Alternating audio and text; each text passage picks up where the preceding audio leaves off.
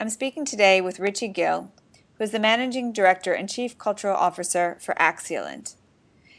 Axialent works with organizations to help them fulfill their purpose through the development of conscious leaders, aligned teams, and a culture of excellence. Uh, so, Richi, my, my first question what is conscious business or conscious capitalism? This is a, a terminology that many of us are not familiar with. And in my own of recent work and conversations, when I've been using these terms, um, I get a lot of quizzical looks. So I'd love to hear how you describe this, if, if it's in a, a business setting or a cocktail party type setting. Yes.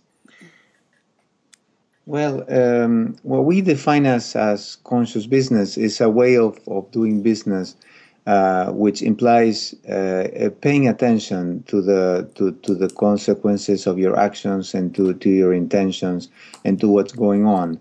It's uh, um, it's a way of of, of interacting with uh, other organizations, um, uh, helping them develop conscious leaders or people that operate in this way uh, teams that operate in this way, and then a whole culture of, of, excellence that operates around uh, consciousness and awareness.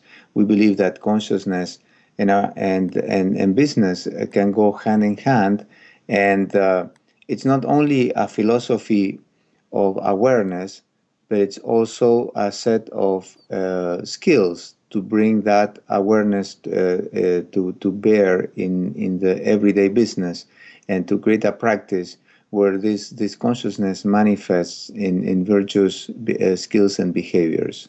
Does that make sense? Mm-hmm, mm-hmm. Okay, so so what is it that you work for a company called Axialent, and I've written about them on Cause Capitalism before. What is how would you describe what Axialent does and your role within that? Well, we um, what we do is is, is uh, we help other organizations fulfill their purpose. Um, we believe uh, companies are in business uh, in the pursuit of a higher purpose, of a noble purpose, trying to make the world a better place. And, and we believe that the human dimension of business is very instrumental to that. Mm-hmm. So, uh, working, uh, creating uh, um, or helping create conscious leaders, uh, conscious teams, and, and conscious cultures um, is um, is very appropriate uh, for, for for helping organizations pursue their noble purposes. And as I said before, it's it's a it's a philosophy, uh, it's a body of, of philosophical principles, but it's also a like a toolbox of um, of skills and behaviors that uh, can help the company in, in, in their everyday work and interactions to, to behave like this and uh, therefore accomplish their, their mission and, and their strategies. Mm-hmm. Okay, great. What type of reactions do you get when you share this with people? Do people, are they really intrigued by it? Are they skeptical? Well, that depends to, to who you're, you're speaking to. Uh, many people, uh, of course, are skeptical, uh, and we welcome skepticism. Uh, in like it's the mind of a scientist who is in the pursuit of, of truth and, and a, a, a healthy dose of skepticism helps us uh, work with that person and uh, eventually uh, they can um, realize by themselves that it, it is possible, it, it is doable, those principles are applicable, and that it can help them in their in their pursuit of, of their own excellence and uh, and uh, sustainable success, and then they become very strong advocates. Um, we also meet uh, people that uh, are only interested in uh, making their business more successful. And, and with them, we uh, can have a conversation around how uh, an aligned uh, strategy, um, human strategy, or an, an, aligned culture can be a leverage point or can be a, a, a very strong asset to pursuing that uh, those business results. And, and that can work too and other people uh, are intuitively connected to the fact that um, being a more conscious business is what they are, what business is all about. And then with those people, we can have very different conversations from the outset. But the truth is that whenever we work with a client, the place where we start and the place where we end are very, very different in the sense that these conversations evolve over time because uh, uh, ultimately what happens is that uh, clients start to, to realize that uh, through sometimes through this process with Axialent that they're in business for something much more transcendental and, and significant and meaningful that uh, just creating uh, shareholder value, which is in itself a very important thing to do. And it's not the only reason why people are in business. People come to business because it's a, um, a stage or a, um, a place where you can display your your greatness in the same way you become part of a community or you become part or you grow a family or um, or you are contributing to certain uh, NGOs mm-hmm. in the same way uh, creating business and making an impact in the world is what business is about mm-hmm. do you you mentioned that the beginning is always different than the end. That, that there's always it's a, a journey or a transformative experience. Do you encounter are there a fair amount of people that you work with through Axialent that um, you know they they think they say to themselves they say to you we're getting into this because we want to improve our business um, without really understanding kind of the full the, the full degree um, to which this may the work that you do with them may really transform their lives and their outlook on their life and their work. Yes. Mm-hmm. so you have a you know you've worked in the corporate sector um, very successfully for a while. You have a degree in industrial engineering. Would you tell us a little bit about your background and how you became you got to do and you you uh, are doing the work that you do now. Yes. Well, I, I was, uh, as you say, in the in the corporate world, having a, I would say, a pretty successful management career.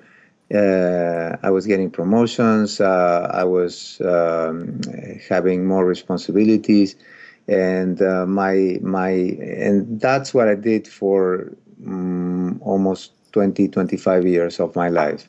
And uh, in the last uh, seven years of my corporate life, I, I started to work for a, a service, an IT services company uh, called EDS, Electronic Data Systems.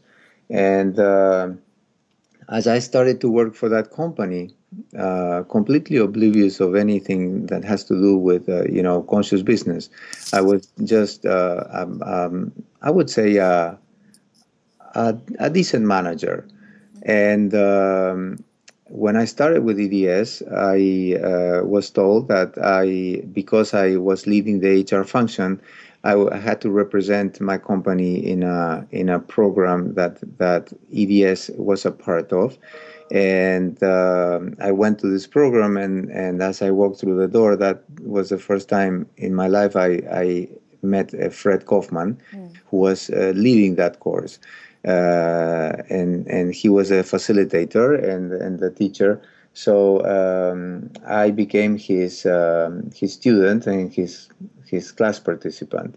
First, I became his class participant. Uh, the, the the truth is, I, I was I was a strong skeptic at the beginning mm. of all these concepts, and but then I became uh, his student too, and I started to study the material. I started to practice with the material, and I realized that this, this had uh, um, um, huge implications. And as I start, as I continued my practice, it started to have incredible um, ripple effects in in at work, but also outside of work. So I became the internal champion of, of the programs for EDS uh, and um, and then when the, the, the, the, time was ripe and in the year 2003 um, we were had been speculating with Fred all those years is it possible to to make a a global business out of of this offering? And can we become a, a company? Or, or could we make this a business that takes uh, conscious business to the world as a as a as a product and service offering? And this And is um, then- through EDS. Could you make EDS a business that did that? No. Could, could you make a business? Okay. Uh, and uh, it, it was not it was not at the core of EDS. Mm-hmm. You know what happens normally when you are working inside the corporate world is that the HR function, and I'm not saying in all the companies, but in most companies, the HR function is a support function. So it's not the core of the business. So the core of the business of EDS was uh, IT services. Uh, in the same way, you know, the core of many of our clients is the, the, the products or services they, they, they put in the market and uh, and the and the culture and the and the and conscious business becomes an enabler of that. So uh, we were dreaming of building that enabler and taking it to the market. And then in the year 2003, the, the conditions uh, were ripe, and that's when we started Axialent. So I became uh, one of the founding partners of the company, and I've been with Axialent ever since. Okay. So now I'm a consultant, an industrial engineering engineer doing consulting business. Right, and your your excellence, right? Also, a managing director and chief cultural officer. Yes. So, um, and what were some of the? Could you talk about some of the material and the teachings? You said that you were a student of Fred Fred Kofman's for several years. Yes. Um, had he developed these four businesses at that time? And what were, did you? Is there an example you can share of a particular practice, perhaps that you put into play that you felt really did have that ripple effect, and you could see the results within EDS in your work there? Well, oh, well, yes. One of the one of the first learnings I remember very, very strongly was uh, the moment I realized that um, I had, I, while I could not control what uh, came uh, as a challenge from life, and I realized that I was always focused on things that happened to me, things where I, I used to label things either as good or bad uh, in terms of did I like them or not. But uh, I, I very, very soon learned that it's um, I have very little leverage on on what keeps coming to me as as a challenge, and that I had a lot of leverage in the uh, possibilities of responding to that challenge. And um, when when I started to focus on my capacity uh, of response to the challenge, I, I realized that I, I had a lot more power within myself that I used to believe. And when you start to think like that, in terms of your capacity to respond to the challenges of the environment, you um, literally your life shifts because then you realize you're in charge. You uh, you can always choose your response. There is a, a space of consciousness between uh, stimulus and response. I mean it's it's like i realized that i was living like an amoeba in a way.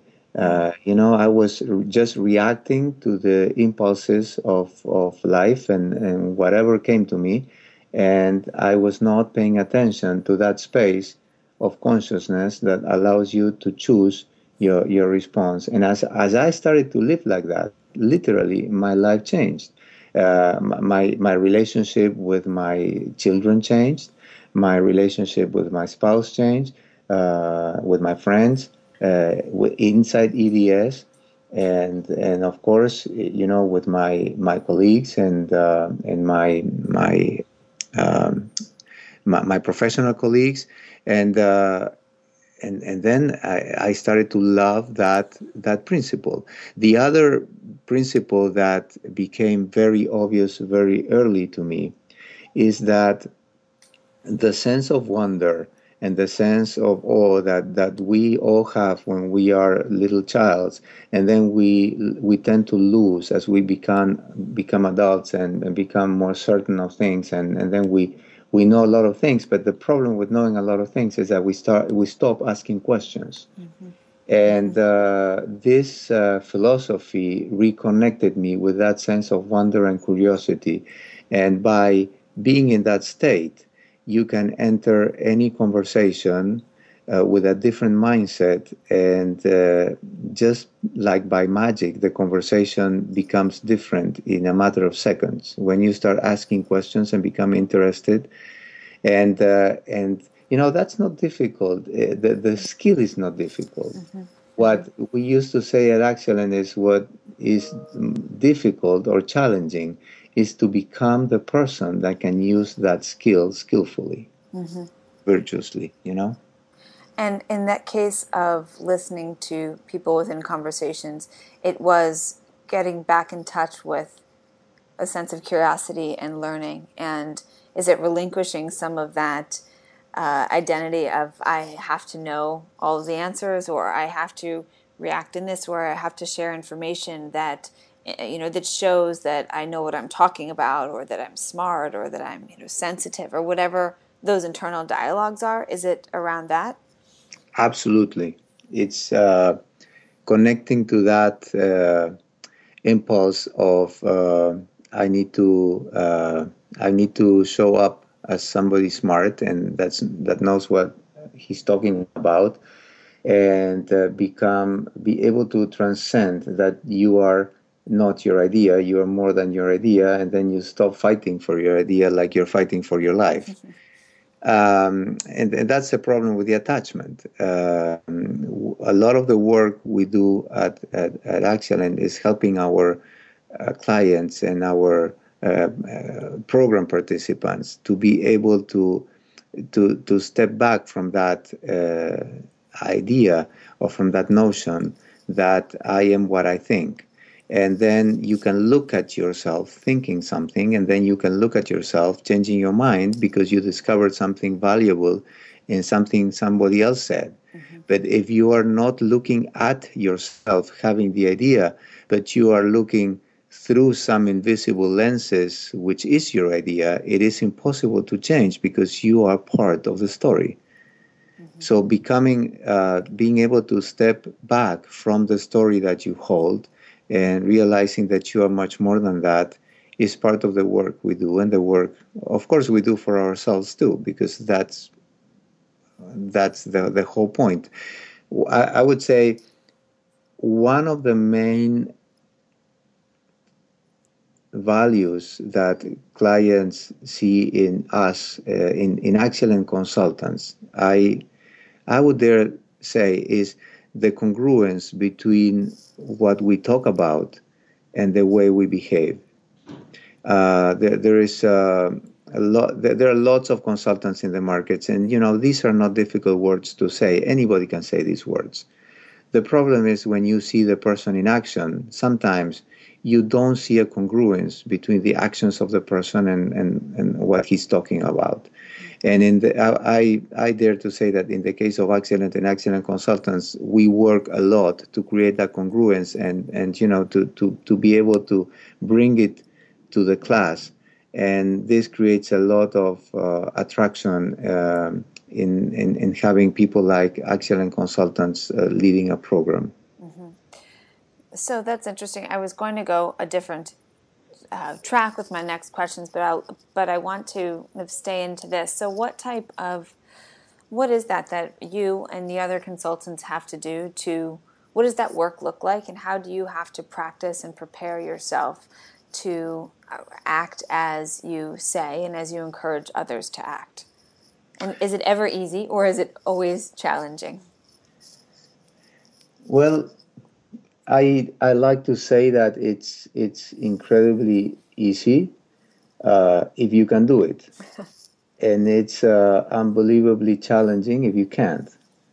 Um, so we tend to uh, look for people uh, uh, that have an, an, an embarked already in a in a journey of, of personal development that have this natural curiosity to you know to start asking themselves the the, the important questions uh, in life you know what am i here for? What's my purpose? What's my my own noble purpose? What what do i want to create in the world? And uh, and normally that process should have happened uh, by the time they start with Axialent uh, then we have a a very intense uh, readiness process where um, that that we uh, run people through and uh, and that we facilitate, which has a lot of practice because uh, we believe that uh, awareness can be uh, instantaneous. I mean, you can you can have a like like an epiphany and realize yes this is a way i want to to live my life i want to live as a player and not as a victim or i want to live as a learner and stop behaving uh, as a knower now that doesn't mean that you have the skill to do it mm-hmm. uh, the skill you have to develop in our model through practice and this is what we do in our readiness processes. We, we put the, all the consultants through a very intense practice uh, that has many, many aspects to it. Um, reading, discussing, doing exercises, doing practices, uh, working with buddies, uh, working in forums with our consultants, doing coaching sessions, uh, being coaches and coachees. So they, they get a lot of practice and then uh, they get uh, certified in, in, in being able to run what we call the, the conscious business trunk or, um, uh, or as coaches of uh, application coachings, uh, coaches for conscious business. Mm-hmm. And, uh, but, but there's a very, very robust process that they have to follow. And as I say, is awareness, but then lots of practice. That's what builds the skill. Okay, great. Thank you for answering that. So, once you've you've got your your team of consultants and you work with you're going into a company, a, a new company that you're engaging. Do you have a standard process, a certain steps that you take all companies through? And if so, could you share a portion of that with us? Yes, uh, and I I will answer this uh, with a with a little uh, detour because the answer to your question is is yes and no. Uh, we do have a, a normal um, standard process that we would do with any company, and that is uh, trying to understand what's important for them uh, so what we would always do when we come to a company is listen to the uh, person or to the team that's that's telling us about uh, the, the, the, company, about their aspirations, about what they're trying to accomplish in the world, uh, and then what uh, is preventing them from accomplishing that. that's what we would always do.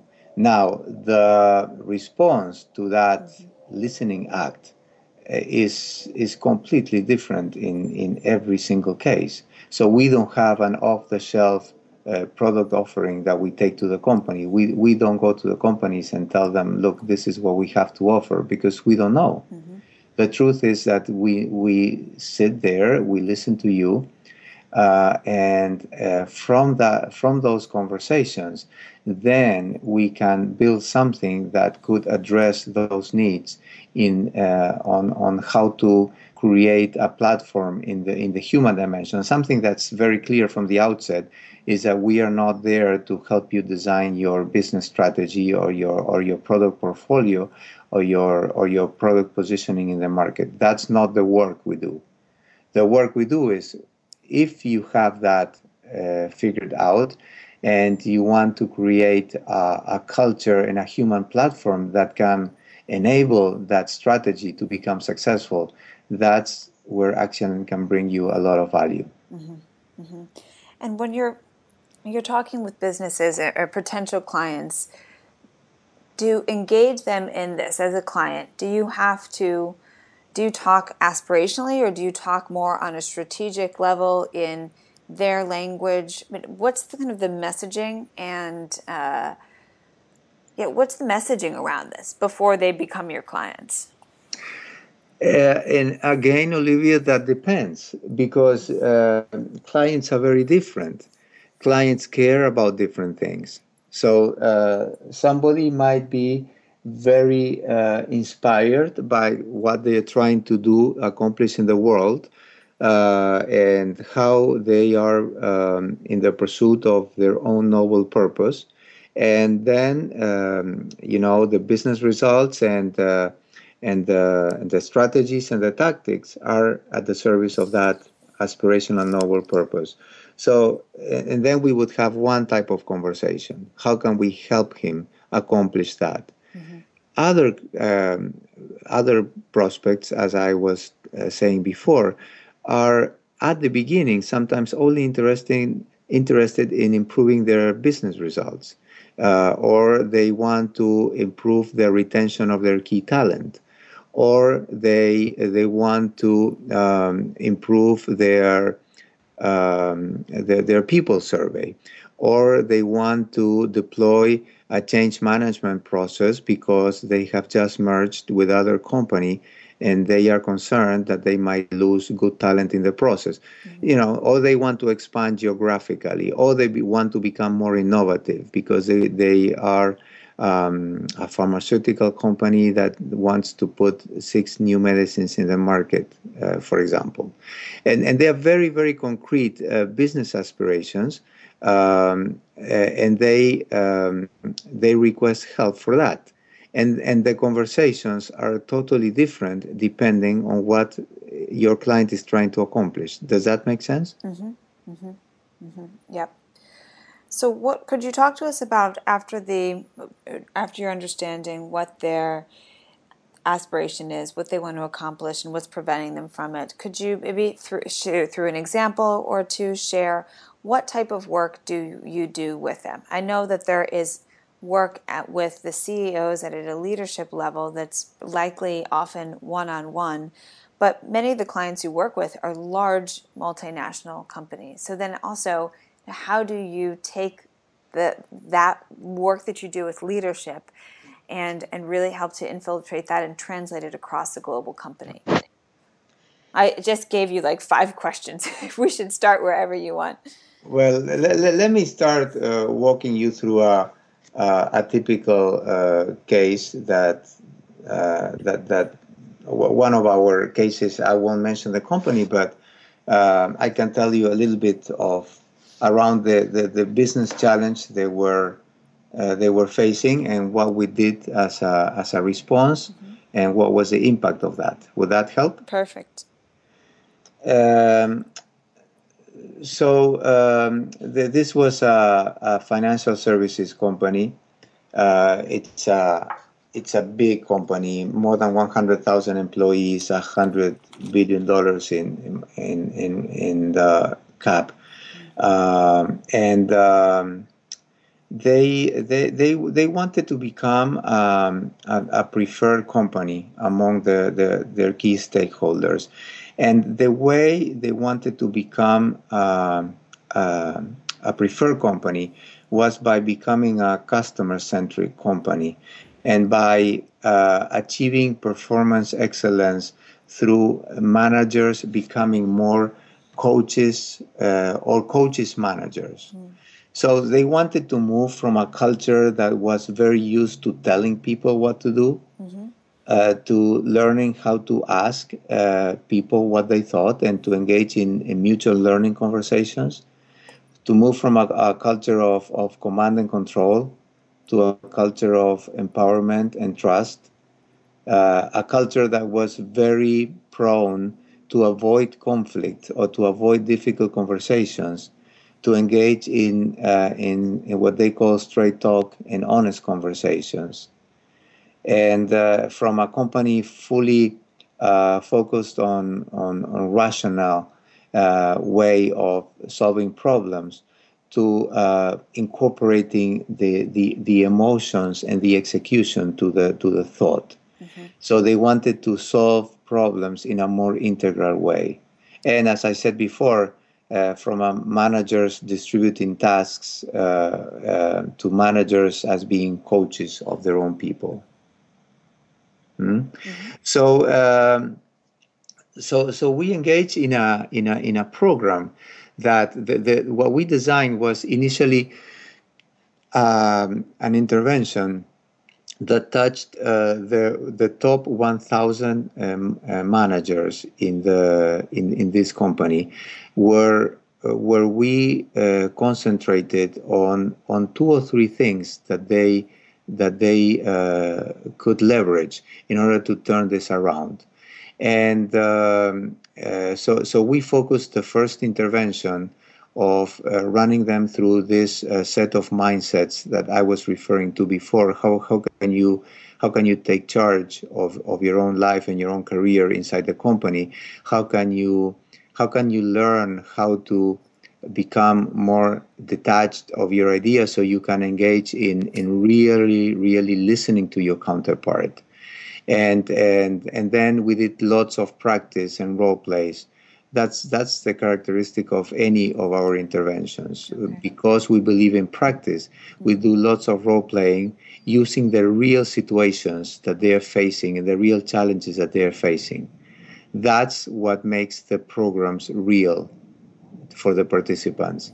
It's not that uh, we, uh, that a, a, typical intervention, uh, Axialent intervention, is not a, a, consultant standing in front of the room, showing you know PowerPoint slides and, and talking to theoretical concepts.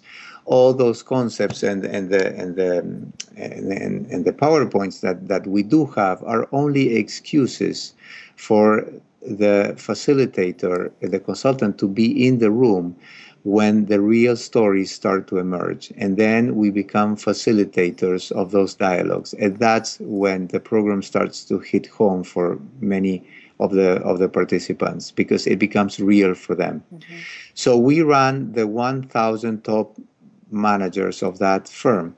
Uh, through through the programs, and then we extended that to the 10,000 top managers, uh, and that was deployed globally in, in different entities and it was customized for every for the different entities because they needed different things and they were run quite independently but uh, there was that, that that project lasted for four or five years and it was deployed uh, all around the world mm-hmm. and uh, creating these uh, conditions of you know empowerment and trust the capacity to have uh, straight talk conversations uh, the, the, the, the capacity to decide in an integral way and transforming managers into coaches. That, that, and, and, and, and we work with the senior teams to as a way of creating the container for, for, these, progr- for these programs to happen. Because, like you said uh, earlier, Olivia, uh, we believe that the, the messages that, that people receive on how the senior leaders behave are very very important in any in any culture program. Mm-hmm. so if they see their senior leaders behaving in a way that's congruent that will help the program a lot. While if they watch uh, incongruence with the, what the senior leaders do that's a huge challenge to, to the program. And many times the programs can't even take off because the, it, it hurts the credibility of, of what you're trying to accomplish. Mm-hmm. okay so, do you think that we've are, are people who go through these types of processes, they're the companies, the executives, are they surprised how powerful culture is and what a role that it plays? Once they have a strong, once they've transformed that culture into one that really is representative of the values of the people working in it? Oh, absolutely. Uh, the, the, the impact is is huge. I, I wouldn't say that everybody um, shifts their uh, their behaviors in a in a sustainable way. Mm-hmm. Um, at the same time, I I my experience every time we intervene is that there there's a huge you know there's always an aha moment uh, happening in the in the program where where suddenly you see the room go silent, and uh, and people start to become more introspective, and and you know you, you can you can you can hear the chips falling uh, as they as they are becoming aware of some important concept for them. And you never know when that's go- that is going to happen. Mm-hmm. but it always happens. And and whenever it happens I always have a, a, you know a smile in my face because I I I'm happy for for you know it's it's like you you see people starting to blossom because when this starts to happen my experience is that there is no way back. This is a one way street because once you realize how much more on, on and how much more power uh, you have uh, being, you know, in the driver's seat of your own life, that that creates an incredible sense of accomplishment, and that that shifts the, the, the that can shift the culture in an individual, in a team, or in a in a whole company. Mm-hmm. Mm-hmm. So um, those those conditions, uh, I would say, are very very common. Of course, there are some programs where where people are either very scared or, or very reluctant to look inside. This is a program, uh, or or all of our interventions uh, invite you to you know to to turn your eyes uh, outside from the outside in and start looking inside yourself, which is where you have the answers. Mm-hmm. So, for culture, when we many of us think of a workplace culture, we think of you know flexible leave time policies that are not not just a um, healthy relationships in a workplace culture, but also policies that really support the the full life or kind of the freedom of in, of the employees um, that reward them, that are fun. The work that you do through Axialent is it also around helping to create some of these structures and policies or outcomes that you know you used the word container before a container to support this change or is it also structural and policy based or is that a natural result that happens later through the work you do with the employees like uh, you know do you help to transform them and then they say on their own we're going to have more fun at work we're going to have more liberal employee leave policies that's exactly what happens. Um, a culture and, and systems and processes and policies, like, like you said before, are artifacts that are a consequence of the level of consciousness of the people that design them. Mm-hmm. So uh, the way you treat your employees, the, the policies you have at work, whether you have a cafeteria, whether you have fun at work or not, whether you give people 20% of their time to work on projects of their own, like Google does, mm-hmm. All that is a consequence of the way people think and act. So when you work on on on the meta level, uh, helping people think and act in a in a in a more conscious way, then the the systems and processes naturally evolve because they're they're no longer uh, suitable for the new uh, for the new culture for for, uh, for the new way of thinking. Um, we do not engage uh, with with companies in uh, specifically designing um, uh, processes or, or, or platform or, or policies. however, we do support them uh, as they go through that process themselves because uh, the, the, the, the, culture project naturally becomes the, the overarching uh, uh guiding principle uh, through which, uh, or it becomes the lens through which all those new, new policies or new processes are filtered. Mm-hmm.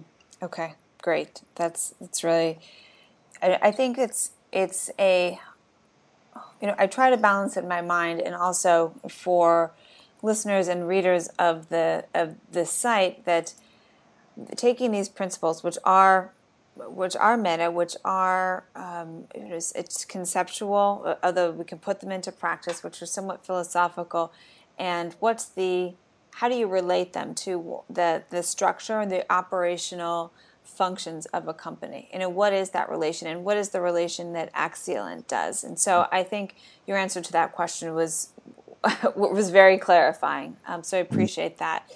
The work that Axialent does to support companies in becoming firms of endearment, and you know, the firms of endearment is a term taken from uh, a book um, around conscious business and conscious capitalism that is applied to a handful of firms that are acting, um, they kind of embrace a shared stakeholder model and they act from principles of consciousness. Um, do does this same system where you spoke of you know, these policies are artifacts of the levels of consciousness of the people within the business it, does that apply also for the work that Axialent does with um, through its you know firms of endearment consulting?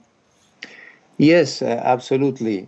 It's uh, it's it's it's a work we do with firms of endearment, uh, or, or actually with uh, um, firms of endearment, companies that want to become a firm of endearment. The, the truth is that many of these firms of endearment are are doing this already. You know, the the four tenets of a firm of endearment, like like uh, Raj uh, Sisodia uh, says in his book, um, are higher purpose stakeholder integration and, and conscious uh, culture and conscious leaders, um, that those four tenets are, um, are, are, achievable in a way through, through the, the, the work uh, Axialent uh, does in the market. Mm-hmm. Uh, the, the big question is um, firms of endearment have these four tenets as, as the guiding principles. Now, the, the big question is how do you create a, a, a, culture that can live and die by these four tenets? And, and this is, I believe, what Axialent brings to the market. It brings a set of principles and tools that allow you to develop these four tenets in, a, in, a, in an integral way. Uh, so, for example, if you talk about uh, well how how do you how do you develop a, a, higher purpose for example? How do you connect to your higher purpose? What is your higher purpose? Well there is a whole set of of of, of processes and and and uh, conversations that uh, enable you uh, a company or a team or a senior leadership team to identify this higher purpose that's inspiring and that's that brings them together. So we we have the, the, the processes and the skills and the tools that will enable people to manifest this and to develop this if they don't have it you know the, the big question is okay so so we are not a firm of endearment today. How do we become one? Well our response is well there are some principles but then you have to do a lot of practice. And normally you will do it one conversation at a time. Mm-hmm. and uh, that is uh, what we are the best at I, I believe at helping develop those conversations in a way that they they create the open possibilities of becoming a firm of endearment. Mm-hmm. Do do you need to go back to uh, do you know renewal and refresher work with companies at a certain time period after the initial work that you've done up front with them? Kind of that kind of maintenance work. I would say uh, sometimes uh, we do need refreshers, uh, and what what normally happens is that um, as companies start to operate through these principles, they they would ask us to help them as these new ways of of, of interacting uh, and acting become second nature in, in their way of doing business. So, so, we would become, for example, process facilitators in, in senior leadership team meetings where we would help them uh, embody these principles as they engage in business. So the agenda of the meeting is a is a business agenda. Is they, they have to deal with the, the, the, the order of business. Now the the way they do it, how they do it, the the way they they honor their operating principles that they have developed together. What happens, uh, Olivia, is as as they get into business, uh, the, the, emotions come into the room, and everybody gets excited and emotional and passionate. Mm-hmm. And and what what tends to happen is that people, uh, if this is not second nature for you, you tend to forget and you tend to revert to your primary way of doing business, and this is totally natural. So so this is part of the work we do. We are sitting there in the room being the process facilitators by delegation of the team and then we can stop the meeting, for example, and ask, guys, one of your operating principles is that you want to learn from each other because you believe you all have contributions to make eh, and you honestly respect each other. Is that so?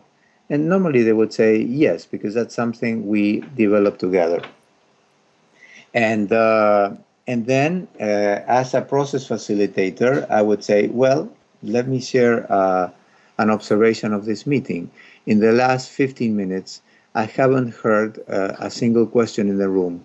So you're all saying very smart things. You're giving speeches to each other, but nobody's inquiring into what anybody is saying. Mm-hmm. How do you expect to learn from each other if you don't ask questions? And then, you know, the room goes silent and they say, Yeah, you're right. So then I invite them, Okay, would you like to try again?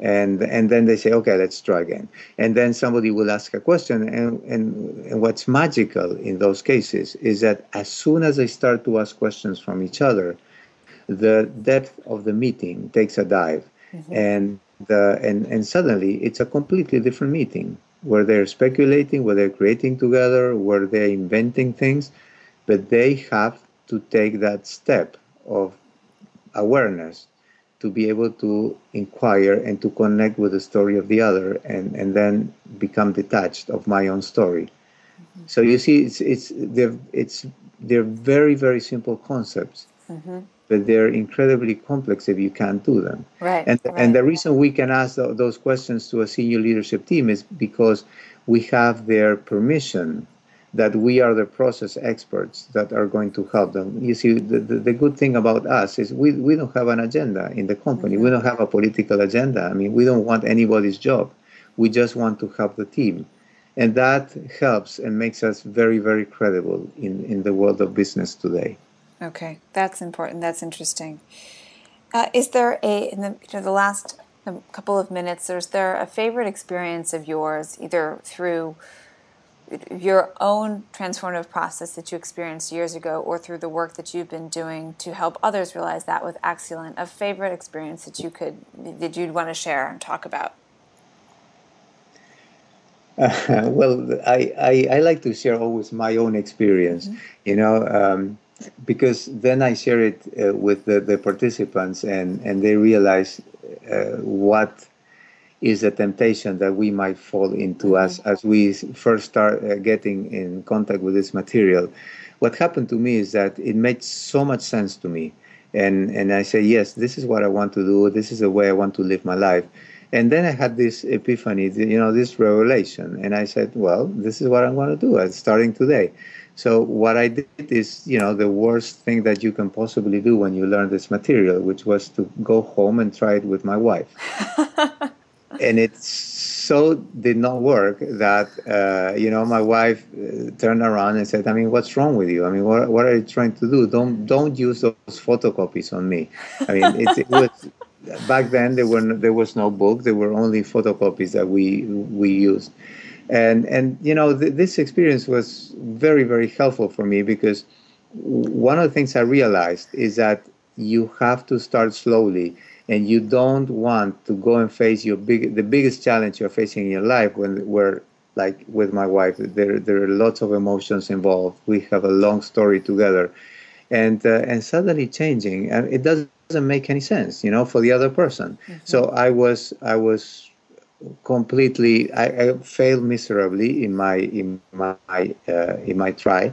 And and this is what i share this is a story i share with the participants today you know uh, if this makes sense to you, well, don't go and face the biggest challenge your, uh, in, in your life today.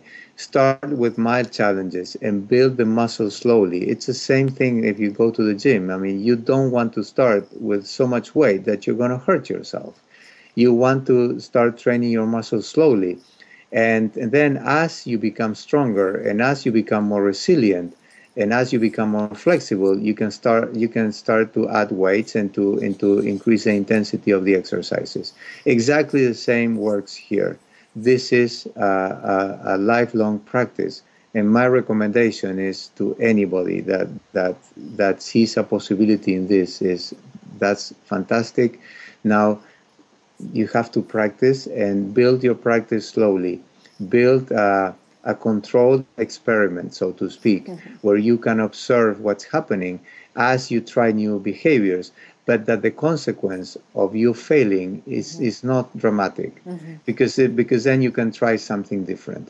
and and you know we have a, a whole um, blown process that we use with uh, with executive uh, that that become uh, that go through a, a coaching process where we invite them to build these experiments and to start trying new behaviors in, in a way that they become you know their own scientists of their own behaviors so so that's a story I like to share you know and, and, and people like it because it's a personal story and, and it's a personal failure Right, right. Good. And thank you for sharing that. It was, I, I think that we can identify with that on some level of trying something new that we've been excited in on, on the wrong test person or with the wrong degree of uh, enthusiasm at first. So, thanks. So, Richi, thank you so much. It was really fantastic to talk with you today and to hear about your journeys and your experiences and, and helping create these other journeys for individuals and companies. Um, it's it's very powerful. So, thank you. My pleasure, Olivia. Thank you. Thank you very much. For more interviews about cause capitalism, visit causecapitalism.com.